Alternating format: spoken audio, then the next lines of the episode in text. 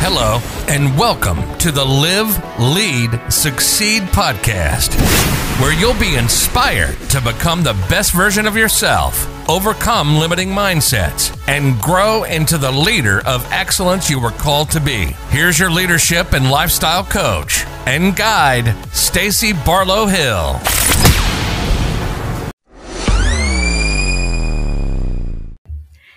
Hello, succeeders. This is Stacy Barlow Hill, leadership and lifestyle coach. Today we have a very special show. I am interviewing executive director of Hope for Tomorrow and also my very dear friend Keisha Gomez. So I am excited for you to hear her story and how she has overcome the odds to reach success and to get to where she is today. Stay tuned. Hello, everybody. I am here today with my very good friend Keisha Gomez. Hey, hey, everybody. Hey, Keish. I'm so happy to have you here today. Thank you. I'm glad to be here. So, Keish, maybe we should tell everybody.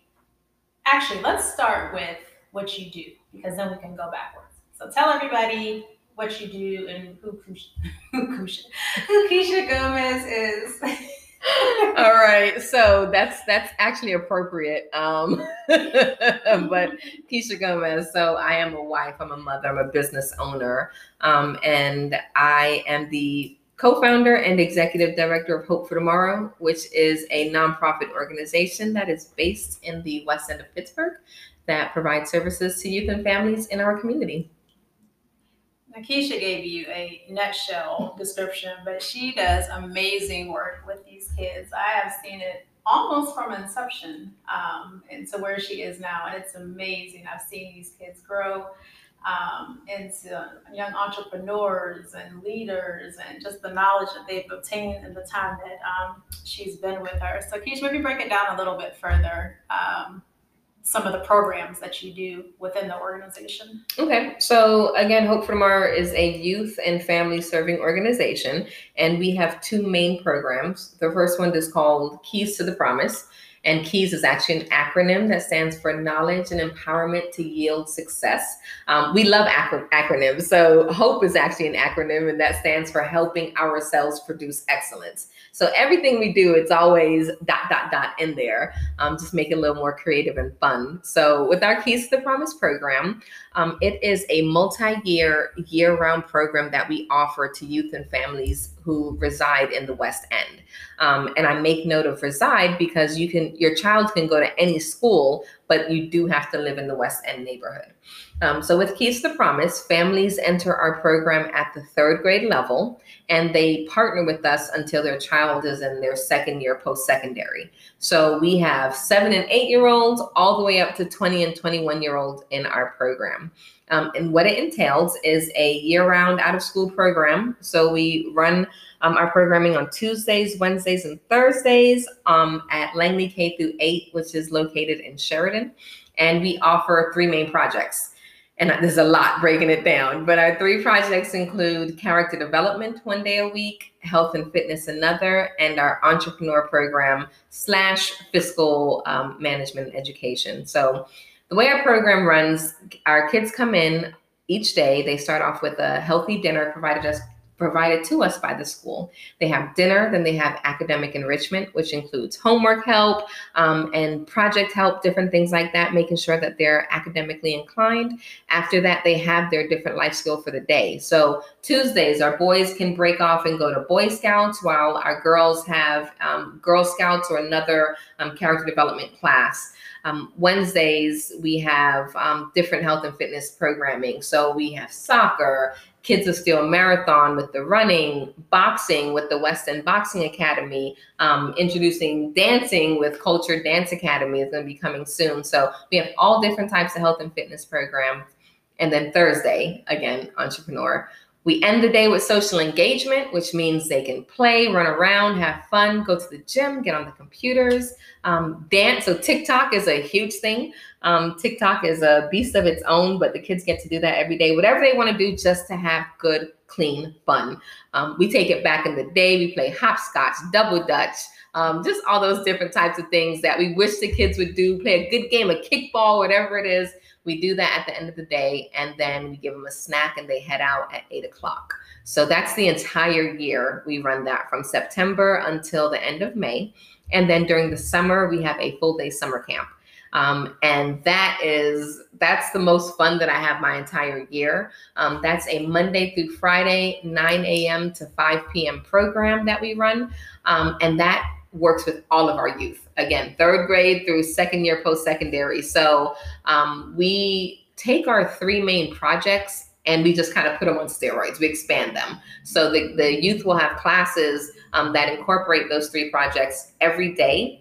But then we have more STEM projects, STEAM projects, field trips. So we go to the neighborhood pool once or twice a week, the wave pool every Friday. Um, we go to the, let's see, um, Science Center, Children's Museum, all those different things. We just get out and about our entire summer and just again have good, clean fun.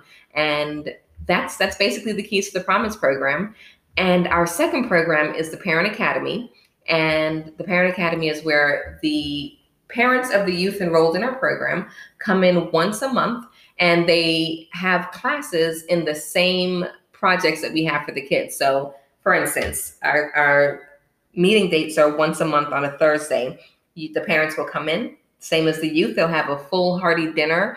Um, and then we break off into four different rooms where we have four facilitators, professionals come in character development, health and fitness, business, and academics. So the parents can come in and have a facilitator like yourself, Stacy, who um, is a guru on what they do, and they'll just facilitate a class with them. Then we end with some prizes, lots of raffles, fun music, DJs, all that stuff, and then they're out for the month.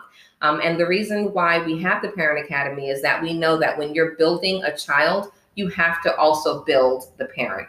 Um, we can't have a child come in and talk about, yeah, you should start your own business and, and you can can do things to, to better yourself when we have parents who are home struggling parents who are home who want to excel in their job but don't have the tools needed.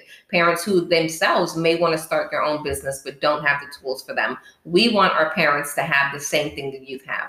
Um, also helping with other resources. So whether it's lights food whatever it is to help your family to move ahead in life and to succeed we want to be able to help with that. So our parent academy is just as important to us as our keys to the promise program better child requires a better family and we want to actually create and sustain that entire village.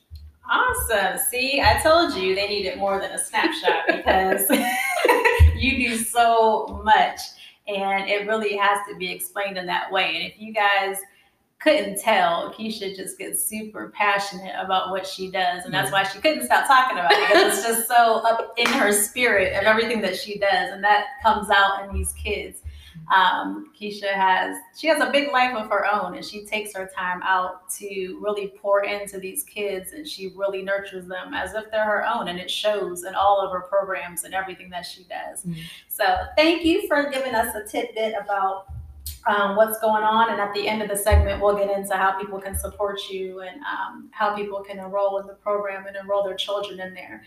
But um, let's maybe give people a little bit of a background. I was going to say about how we met. Hmm. And we met through a mutual friend.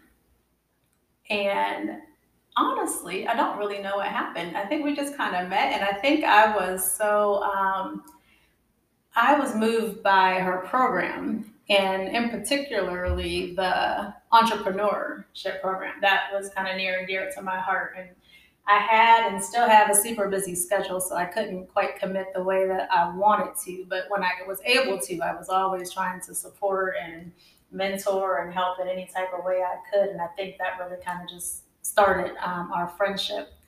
And our friendship is really special to me. Keisha's a really good friend, and we talk almost daily. But it always um, amazes me because we are like salt and pepper. Like we don't agree on anything except maybe God and maybe some music or something, but other than that, we don't like the same foods. We don't like the same colors. We don't agree on pretty much of anything. Mhm. But I think that's what makes us so interesting because we can have debates and still love each other. Right. And we can see things from each other's point of view and perspectives. And I think um, we have a mutual admiration for each other Mhm. and, and what we do. And our worlds are kind of different, but yet still similar. Right. Um, so, I, did I can agree with that, Stacey. And as you said, salt and pepper. Of course, in my mind, I was like, you are the salt and pepper used for good food. You're like that refined salt and that black pepper that you search all over the, the West for. And I'm like Salt-N-Pepa the rap group. Like I'm more like push it. I'm more like ah, push it. And I was like, that's not what she's thinking, but that's that's who I am. So we are definitely salt and pepper. And as you're talking, I'm like, Stacy's sitting here with pearls on, and she looks so amazing, and she's color coordinated, and her office is amazing. And here I am with chucks and cut off jean shorts, and you know, we couldn't go eat lunch in the same place right now, but you know, we we definitely my yin fits with your yang, and that's what I can appreciate. And Trick Daddy is still amazing, no matter what you say. Oh Trick God. Daddy is still should be on everyone's This playlist. is an ongoing battle. I will never, never. But this is why we're salt and pepper. Every pretty much this was pretty much a good example of how every conversation goes for us. I will start off serious, and then Keisha turns it into something like completely different, and we just both end up laughing and completely forget about what we were talking about anyway. Absolutely. So, mm-hmm. so you guys are witnessing our friendship firsthand. Absolutely. this happens on a daily basis. Mhm. All right. So okay. So you guys know about us. You know about what Keisha does. So Keisha, maybe give us some background. So how did you get into this? Hmm. Um, did you have training? Did you go to school? Hmm. How, how did you get into um, being able to facilitate Hope for Tomorrow? Right. So I think that my life has given me the training, the education, the tools, and everything that was needed to get me to where I needed to be to start Hope for Tomorrow, as long as well as a lot of God in the process guiding me to where I need to be. So um, I guess just a little bit about myself. Um, I am a first generation American. I was born in the Bronx, New York, and raised in Miami, Florida, um, through elementary, middle, and high school. My mother, Sonia, who is amazing, she's just the most one of the most fascinating people you could meet. Um, she was a teen mom. She had my brother two weeks after she turned 14. She had me almost exactly two weeks after she turned 15. Um, and she also had a miscarriage when she was 12. So, um, just with that snapshot of her life, she had a lot of trauma growing up. You know, she was born in Jamaica, West Indies, and moved here, and um, life was just a lot different. She moved here before it was cool to be Jamaican, right? When back when Jamaicans were monkeys and they said they were swinging from trees and things like that. Like she didn't come now where it's cool to be Jamaican. Everyone wants to be Jamaican, blah, blah. but she didn't come at that time. So she came and um, had a lot of trauma. Had my brother and I when she was very young, single mom, and um, moved to New York, had me there, went through some rough times there. At one point, she was in jail in the Bahamas, which I still don't know the entire story, but that's just kind of the life that she was leading at that time. Um, and she dropped out of school to raise us. She was a straight A student, um, but just could not commit to school while raising my older brother and I. So um, we grew up with a very young mom who she made a lot of mistakes, but one thing I could say, she always tried. Um, and we, I don't know, we were just growing up, and at one point, she started working with a lady, um, Miss Ethany, who she's still near and dear to our family today. Um, and the lady just took interest in my mom, got to know her, and really involved her husband, who we call Uncle Bev. So Miss Ethany and Uncle Bev came into our lives and basically took us to the church, right? So we started going to church, and before that, church and God, I don't recall them being a big deal in my home or my family. Um, but they came in, started taking my brother and I to Sunday school and, and different church services and really helped to build us up. But then one thing that sticks out to me is they then took an interest in my mom. They didn't just say, we're going to take care of the child and leave the rest of the family. they took a, a serious interest in my mom and started motivating her to go back to school. Now, since she didn't graduate high school, she had to earn her GED, which she did. Then they pushed her, you know, keep going, earn your AA, which she did.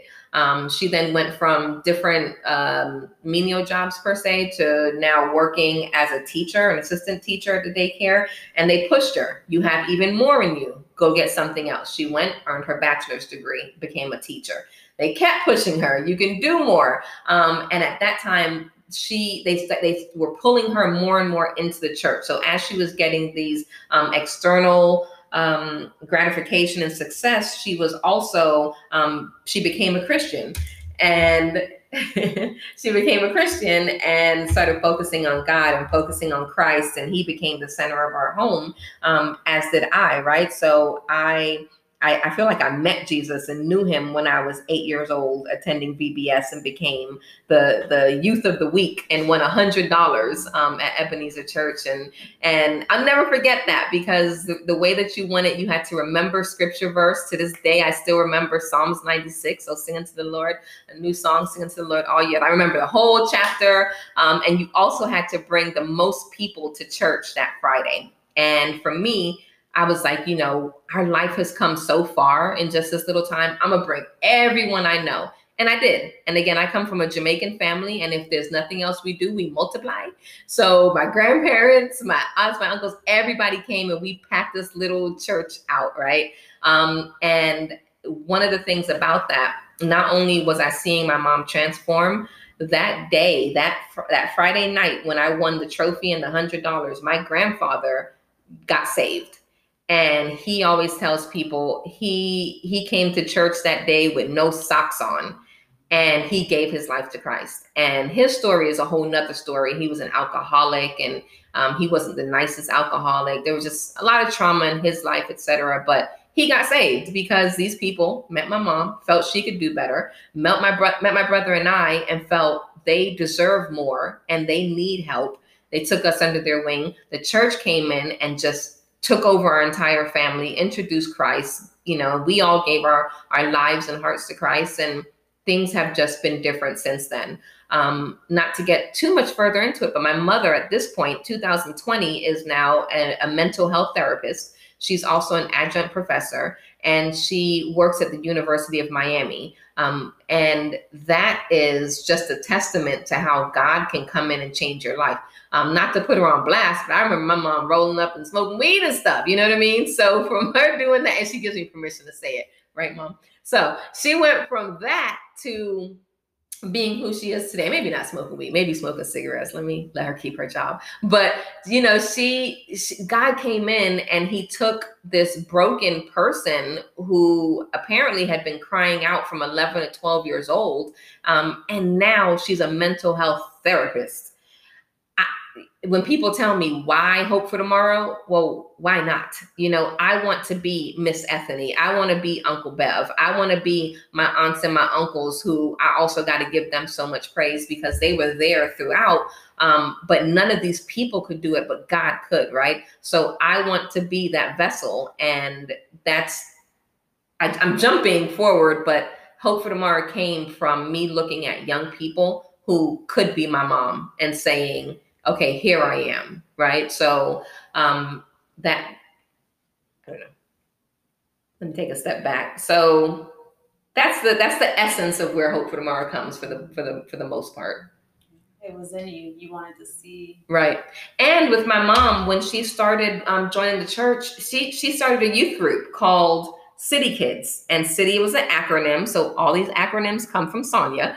Um, City was Christ in today's youth and we were the city kids. Mm-hmm. And my mom went from this woman out in the streets, going out, she'd fly, partying, all this stuff, to now this saved, devout, Holy Ghost filled woman running City Kids. And City Kids was not your boring youth group. City Kids, you came, we were beatboxing, we were dancing, we were just having the best time. And City Kids, um, youth group was every Friday night at seven o'clock. The van would go and pick everyone up and we would just have the most amazing time. Sometimes it would be 10, 11, 12 o'clock at night, and we would just be ending youth group, and nobody wanted to leave. And so people didn't want to leave, they came to our house, and my mom just opened our doors, and we'd have easily 15, 20, 25 kids in our house, staying the whole weekend and just having a good time in Christ. I mean, there's nothing better than that. Hope for Tomorrow is not um, affiliated with any uh, religion.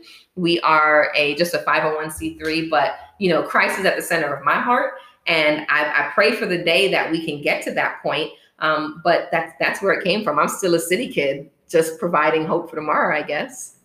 Wow, that's interesting that you say that too, because I remember when Hope pretty much started in your home. true, true. So yeah, we had six kids that um, well, first off, when I first moved to Pittsburgh in 2010, um, I just wanted to volunteer. You know, one thing that was instilled in us growing up, whether it was city kids or just a Jamaican um, culture, you always gave back. You always helped the person to the left and to the right of you. You cannot make it without helping somebody else. So that's always been ingrained in me. And so when I moved here in 2010, I wanted to volunteer. And actually, this is how we met. So I reached out to the Carlington Cougars and there was a lady named Lynette who was the the cheer coordinator for the Carlington Cougars. And um, I didn't really know Pittsburgh then. I didn't really see a lot of black people. So I remember I saw her name say Lynette, and I was like, "Oh, I'm Lynette too." And she was like, "Lynette Gomez." Who and what are you gonna do with cheerleading? And I was like, "It's actually Keisha." She was like, "Okay, that that can work," you know. Um, jokingly, of course. But um, so I ended up as soon as I got here, I started cheerleading, um, uh, being the coach for cheerleading, and I did that for a couple years. And kids would just start coming home with us. Like everyone wanted to come, and I'm new here, and we had three young kids at the time, and they would just come home, and we would just do culture with them. You know, my husband's teaching them chess and how to cook. Uh, he made Lynette's daughter try a pigfoot one time, and to this day, Jayla, I, I think she's like, I would never talk to him again. We don't eat pig feet.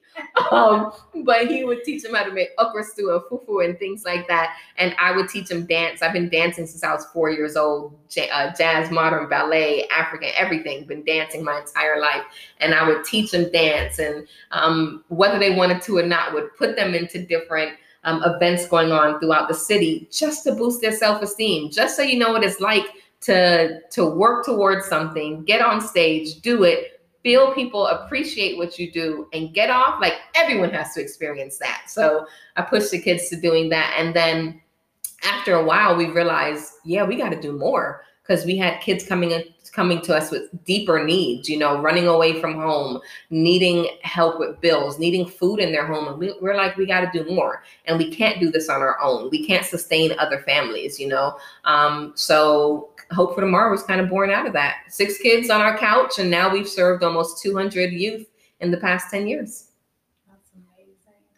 But yeah, I mean, you can really see where this comes from. So hearing your story really helps put into perspective why hope is so important to you and mm-hmm. why, you know, even when the funding is not there mm-hmm. or the people aren't present to help, you're still there. You're still in the fields and you're still there because you have such a deep um, affection mm-hmm. and dedication to these children because you know the people that have helped you and your mom and your family get to where you are. Mm-hmm. So I think that is absolutely amazing. Mm-hmm. Um, so tell us a little bit about your your personal family, your, your kids, and and you mentioned uh, what did you say? Fufu. Fufu. Slap fufu. so, Where did that come from? So I again, I'm first generation American. I was born in a, a, very Jamaican family. Like my, you know, I remember being in Miami and, and running and catching chickens and wringing their neck and and hanging up goat and watching it. Anyway, so I'm very Jamaican. Um, yep, yep. We were in Miami, but we were like in Jamaica, Miami. You know, you couldn't tell us that we weren't down in the island. So grew up with a very Jamaican family, um, with my aunts and my uncles who were um, just very uh, great figures in my life. They've they've truly helped me. My aunt Terry, Lorna, um, Charmaine. I, I, have a lot of aunts and uncles, so I won't sit here and name them because it's like twelve of them. Again, we multiply.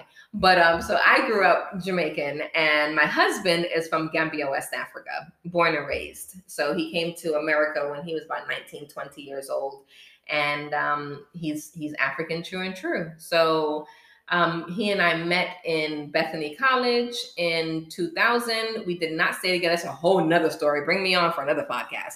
But um, we we were not together. But then we ended back up together in 2009, and we're married in 2010 and relocated here to Pittsburgh. Um, and so fufu is something that he likes to make. Like if you ever want okra stew and fufu, come to my house. And fufu is like um, I don't know what American food is like fufu. Uh, if you eat Jamaican dumpling, like boiled dumpling, if you made it soft, is like fufu, or maybe mashed potatoes if it was hard. I don't know. There is nothing in American culture that is like fufu. It's very different, but it's very delicious. Um, peanut butter stew, fufu, any of that, you know, call me. He, he, he got you. I'm more of the jerk chicken, oxtail curry goat type of girl, but he can make that too. He's the cook in our home. I don't really cook that much but um our, our children so together we have six children ranging from 18 to 3 years old um, we have Kasia, Naomi, Elijah, Malachi, Micah, and Jeremiah are our children, and they're six, three, six, nine, 15, 17, and 18 years old. Um, Kasia is our oldest. She just graduated from Pittsburgh CAPA, um, is starting school, starting college right now. So that's just exciting for us. Um, and yeah, that's our fam. Yes, and I've, I've seen Keisha in action. I've seen her toggling her own little ones and trying to teach. And actually, I remember one, was it last summer? You were breastfeeding and like and teaching the class. yeah, that's been the past 10 years of my life because I every three years we keep having a kid. So this is the first time we actually celebrated this year that it we have a child who's three and I'm not expecting, and I never will again. So we we celebrated that this year. But yeah, I've had to nurse. I've nursed all my kids. So I have to nurse and you know put a blanket over their head and teach class, or like you would come and I'd have them strapped in strapped on in front of me in the little papoose and teach. I mean, for me, that's just culture.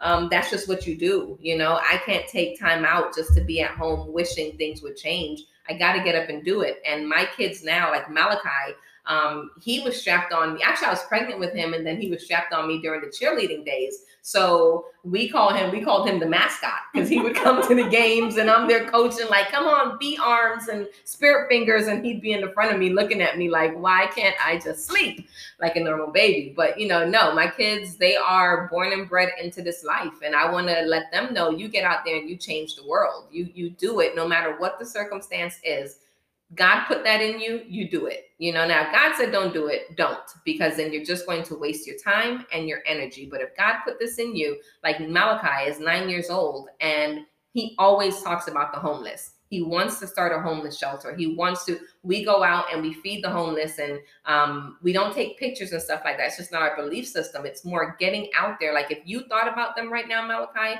you go and you pray, and he'll go, he'll pray, and he'll say, "Mom, God told me to go give a you know a, a homeless guy a sandwich and we'll make a sandwich and go downtown and give it to a homeless guy. And so I pray over him because I'm like, bro, your mission is bigger than mine. Like you, you're talking about a different demographic that they need you. And if that's what God's calling you to do from the time he was four or five years old and now he's nine, and then not a day goes by that he doesn't talk about the homeless, doesn't pray for them, doesn't think about them, doesn't plan for them you better pray and you better be ready for action. So, and don't tell me you can't do it because you've been doing it from the time you were in my stomach.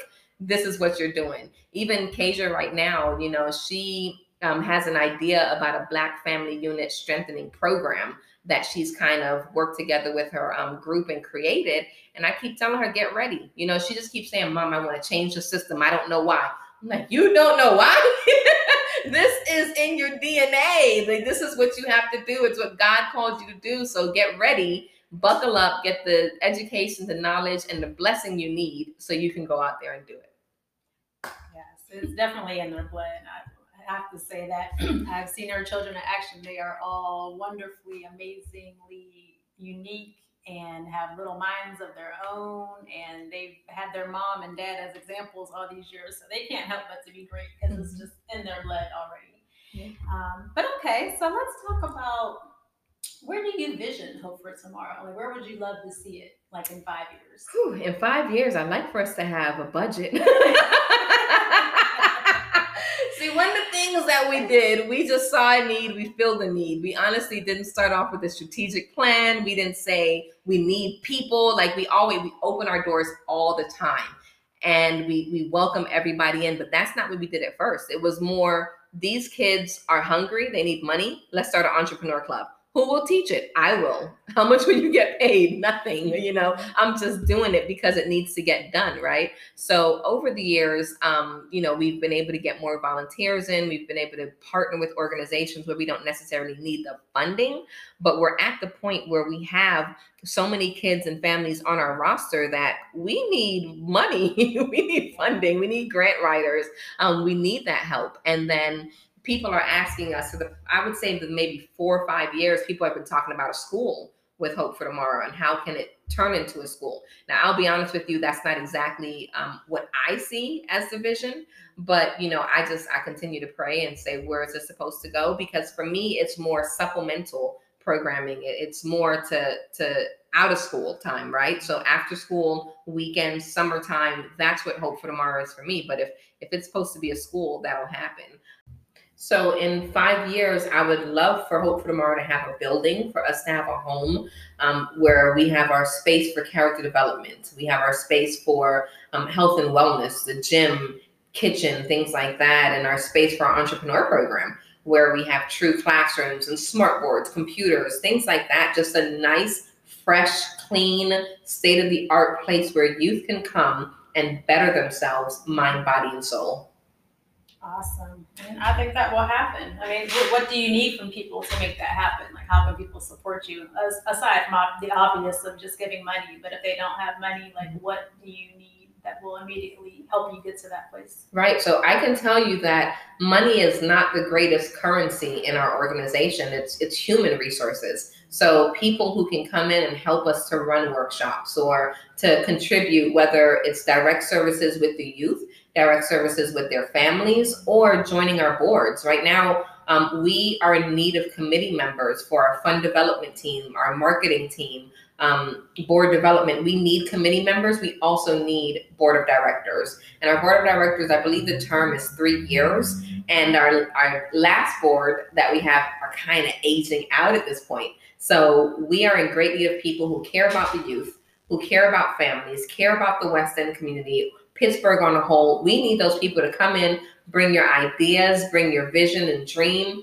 and help us out on that level. Or we we accept volunteers who come in just for one day. I just want to come in and teach one class. I want to come in and do like with you, Stacy. You you've come in and and helped our youth entrepreneurs just to hear their pitches and then give them the thumbs up or some constructive feedback. We need that. Whether it's one day or three years, we're in need of human resources people who have a caring heart, who want to see our youth and families thrive and strive to do better. That's what we need. Absolutely. So this kind of, I think, leads me into some of the next questions. So as you all know, you know, Live, Lead, Succeed is all about helping people kind of become the best version of themselves, helping them to um, learn through the self-discovery so that they can become great leaders and pour back into others and to be able to lead successfully. So, what do you think are some of the maybe challenges in leading something like this? Because it sounds like you have a lot of roles and a lot of hats that you have to wear doing this because it's not quite yet structured exactly the way that it would make you most effective in your leadership. Because that's where I think that you're probably most equipped at is leading and serving these children. Um, so, what do you think are the qualities um, that it really takes to to keep you motivated and, and, running this when you don't always have the support that you need. Right. Anytime anybody asks me about qualities needed to be an effective leader or to do what I do, the first thing I can think of is humility. Right. So we started this just out of a need for our youth and families and for our community. And so I didn't come in with a plan. I just came in with a willing heart and with a mind to offer whatever I have. And I had to be humble. There are projects that I tried to start that failed simply because I didn't have the knowledge, I didn't have the um, resources, the support, whatever it was, it failed. Right. And so I have to be humble enough to not lash out and say, no one cares or uh, no one's supporting my dream. No, it, it just didn't work. And it might not have been the time or it might not have been done, you know, the, the, the right way.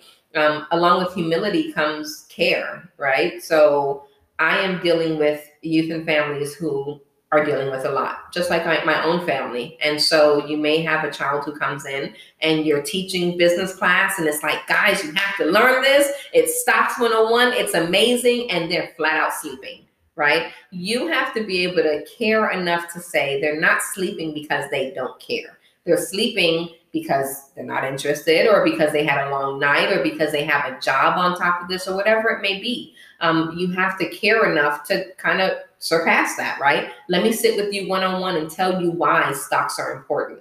Or, you know what? We might not do stocks at your age. We might save it for a different time or have a subgroup or whatever it may be. You got to care more about the people you serve versus the work you're trying to do. And I and I see a lot of times people um, get caught up on their title, get caught up on their business, and just forget the real reason why you're doing it. They forget their why. Um, and I got to keep those in, in in the front and foremost in the forefront of my mind. You know what what needs to happen. So humility and care. And for me, I know a lot of people won't agree with me, but God, right? So I wake up and I ask God, "What do you have planned for me? What do you have for today?" Because Stacy, you know me well enough that if it was me and my flesh. it may not happen today and it may not happen tomorrow and it may take me a year for it to happen um, but I really truly try to surrender. Something I learned from my grandma, who um, she's a strong, devout Christian, a, a, an amazing woman. You know, she's my namesake. Her name is Lynette as well, and that's who I was named after. But you know, you let God lead you. And then you just surrender and do what it is that He calls you to do. Um, I started off going to Bethany College. I did not finish. So although I'm I'm preaching to the kids about going to school, getting your education, doing everything you can, I didn't finish, not because I didn't want to. I didn't have the finances or the resources to do it, and then life just took over. But I, I, I lean on God, and He gives me the knowledge that I would have gained in school to finish everything I have. Sometimes I'm writing grants or I'm doing budgets, and I'm like, how in the world do I know this? Like I never had a class that taught me this. I, I but I, I I just say, you know what? All right, Holy Spirit, you did that. Like I don't know how. I I, I didn't do it. I didn't do it. it. Is the bottom line. Um, God showed me how, or and or He brings people in my path who know what they're doing.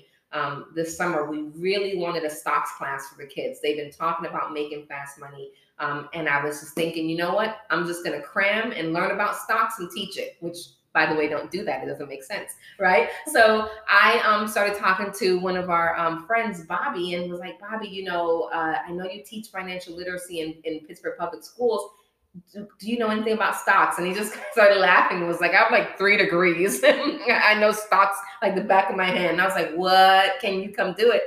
Willing heart, God put him in my path. God spoke to him, said, do it, Bobby. She don't have money. You know, he told him ahead of time they don't have money, but he came in and he did it and he provided. So humility, care, God, not in that order, but that's what I think every leader, every leader needs. Absolutely. And do you find um, leading children different from leading people? Well, not people. There are people leading adults. I'm sorry. Yeah, yeah. I'm, I'm definitely a youth person, right? So, um, as you can tell, I talk loud, I talk fast, I, I have a lot of emphasis on things, which um, you know, for someone who worked in corporate America for a while, that's those aren't always the traits that people really enjoy. um, they, they, yeah. So I enjoy working with youth. I like being free. I like just saying what's on my mind. And young people, as we know, they will tell you what's on their mind. I love that. Um, I also love seeing someone's potential and helping them to reach it with them not having inhibitions. It's so interesting. Like studies and surveys will show you, a youth will start a, a business without much hesitation, where an adult sometimes they have to hesitate. Sometimes they don't have to, they just do because it's uncomfortable. I, I love the freedom that youth have um, and their confidence and assurance that you know what I'm gonna do it and be great, or I'm gonna fail and I'm gonna be okay. Um, I just I just love working with youth. I I love adults too. Hey parents, but my heart I really enjoy working with youth. Absolutely. Do you find and this is kind of off subject, but I'm just curious. Do you find that a lot of the children kind of absorb their environments? Like as you get to know the parents, do you sometimes kind of understand now why that child is maybe the way that they are? Oh yeah, yeah, good and bad. You know, um, we have some parents like say my mom and again she gives me permission to use her at liberty but you know as a, a, a young mom there's so many skills that she doesn't have there's so many um, values that may be a little bit askew that weren't taught um, the way they should be or that she just didn't retain so my i was a product of my environment i'm going to soak up what she has to offer and then share that wherever i go um, so we've encountered that where our youth are what you may consider difficult or things like that. They're product of their environment, and the parent may not mean for it to be that way, but it is what it is. And so you have to come in with patience and with love and help that child. And also on the flip side, we have some kids in our program who I'm like, you are amazing. And then I meet their parent and I'm like, you are amazing. um, so I know firsthand that yes, these these kids are sponges and so you do have to be careful what you play around them what you say to them um, whatever whatever you do they're going to soak it up and just like any sponge once they sit somewhere else it's just going to ooze out so yeah that's definitely that's 100% true and I think that's um, important. Something you said earlier about maybe when a child is sleeping, they might just be tired or they might have some responsibilities at mm-hmm. home that you don't even know about. And I think that's something that's always important to keep in mind with when dealing and leading with anybody. When you're leading a team or a staff or working with the youth, you don't know what that person has been through, what they're going through over time. You know, hopefully you're building a connection with them and you and you get to know um, who they are and what they're dealing with, but you don't always know that. And I think that's one of the things um, that being a leader really comes into play. You have to be able to have compassion, you have to be able to have empathy, you have to be able to recognize that everyone is not um, maybe going through the same things that you are. Your life may be on the up and up, but their life, and a lot of people can smile through their pain, mm-hmm. they can act like nothing's going on, mm-hmm. but a lot of times their behavior is a direct reflection of what it is that they're going through. Um, so I, I, definitely agree with you on all of those, the leadership qualities.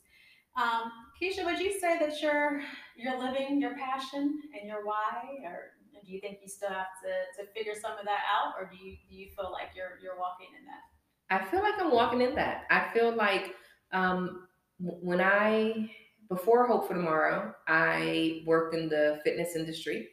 And then I worked as an early intervention counselor, working with HIV, AIDS, and um, populations in at risk communities.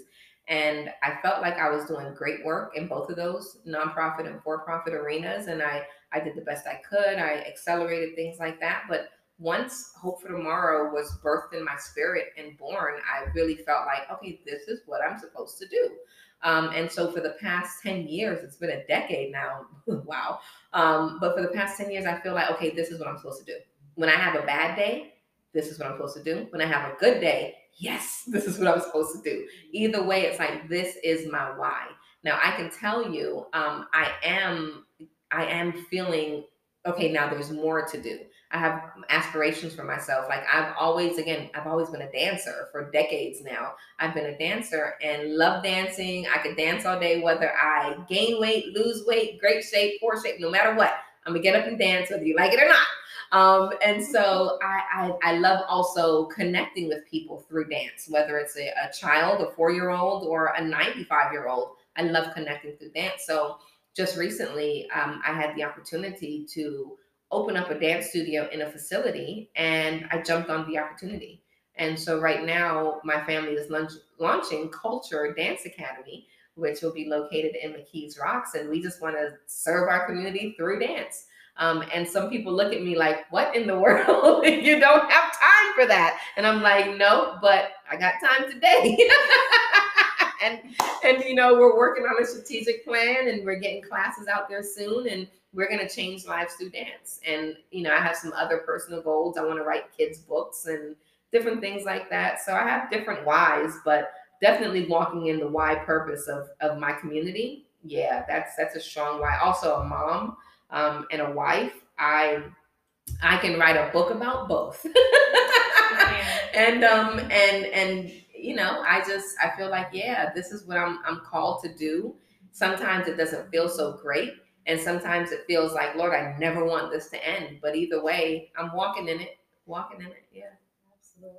I think anytime that you're you're serving and um, having a purpose that's larger than you, mm-hmm. it's going to keep you motivated and keep you invested. You have other people that are depending on you and other people. And once you watch someone um, reach their potential for the first time, I think there's something that's just kind of like addictive about that. Mm-hmm. Like to know that you had a hand in like seeing someone see something differently or reach a new level that they didn't even know that they could achieve. There's just something that's just really gratifying and um, addictive about that. And and I want to say people remember that too. Uh, we just mentioned you yesterday, Stacy. Yeah. Um, so we were doing an interview, and my again our oldest daughter, Kasia, was one of the people in the interview, and they asked her about being a member of Hope for Tomorrow. And of course, she, she's a founding member of Hope. she's been in it for by beat by beat, whether she wanted to or not. Hello, guinea pig. So she's been in Hope, and she started her own business that she's run. And you were just an instrumental part of her getting sound advice and, and information and helping her with her mission statement and and having the confidence to say it. And yesterday in this interview for like the first time at 18 years old. They asked her about her business and she said what she did so clearly and succinctly. And then afterwards, she was like, okay, Miss Stacy. I said, it took you five years. But I remember, you remember that day when you came and you worked with them and she was all over the place because she is her mother's child. And you were like, come and let's do it. And you just helped her. And so now like you said, that seed is planted, and five years later, boom, and her mind went straight to Miss Stacy, right? I have to give her more credit. I've heard her since then. It, it is her five years to get there. she was almost immediately she got it. She may have perfected it right. in five years, but it didn't take her that long. So you give my case some credit because I know she's been working since. Then. Absolutely. Uh, okay, let's wrap this up with what about and I feel like this is going to be hard for you only because I know there's so many facets to you and you do so much. But can you think of one word that would best describe who you are? One word. So I'm going to use a word that I learned in second grade, and I always use it to describe myself. You know how in, in elementary they say take the first letter of your name and come up with a word. Um, we did that in, I think it was third grade, Miss Cryer's class, and I came up with the word kaleidoscopic right? So kaleidoscopic Keisha. That's who I I I, I penned myself. I was you know, and I still am kaleidoscopic Keisha. And the reason why I say that is, you know, when you hold the kaleidoscope up, you can turn it just a slight half an inch and you get a whole different vision. And you turn it the other way and it's something different. And sometimes it's not appealing to your eye, but other times it's beautiful. And I feel like that's my life sometimes my life is not where I want it to be. Sometimes I feel alone. I feel like I'm overworked. I feel like I have this vision. Why isn't it happening? Um, I need resources. I need help. I have kids. I don't have my family here. You know, things are just not so good. I just changed that kaleidoscope just a little bit. And wow, talk about beauty to ashes. There it is, you know. And I also want to be that kaleidoscope for other people. Things aren't going so well kaleidoscopic Keisha, you change that, that, you know, change just a little bit, a little inch to your left, and boom, you have beauty and you have vision. So that's my word. I absolutely love that. And I think that is the perfect place for us to wrap up this conversation today. So, Keisha, my friend, I love you and thank you so much for being here. Do you have any last words you'd like to I love you too, Stacy. Last words to me. no, I know, I know. Our, to our listeners. I know, I joke. Um, I just want to say that um, remember that kaleidoscope. Sometimes you just got to change your view a little bit, and and life gets better. It's not all roses, but remember that you have been given something to do, and you're on this earth for a reason. So get out there and do it. Absolutely. All right. We'll leave um, listeners with how they can find you and Hope for Tomorrow and get involved. All right. So, Hope for Tomorrow, um, www.hopefortomorrowinc.org is our website. You can also find us on Facebook, Hope for Tomorrow Inc. PA, um, as well as Instagram and Twitter. My direct email is kgomez at hopefortomorrowinc.org. And you can reach us also by phone 412 883 6883. Welcome to the village. Awesome. Thank you. Thank you so much. Thank you for tuning in to the Live, Lead, Succeed podcast. Please remember to like and share and invite all of your friends to listen in. You can always follow us at liveleadsucceed.com and feel free to join our Facebook group, also Live, Lead, Succeed. Have a great one.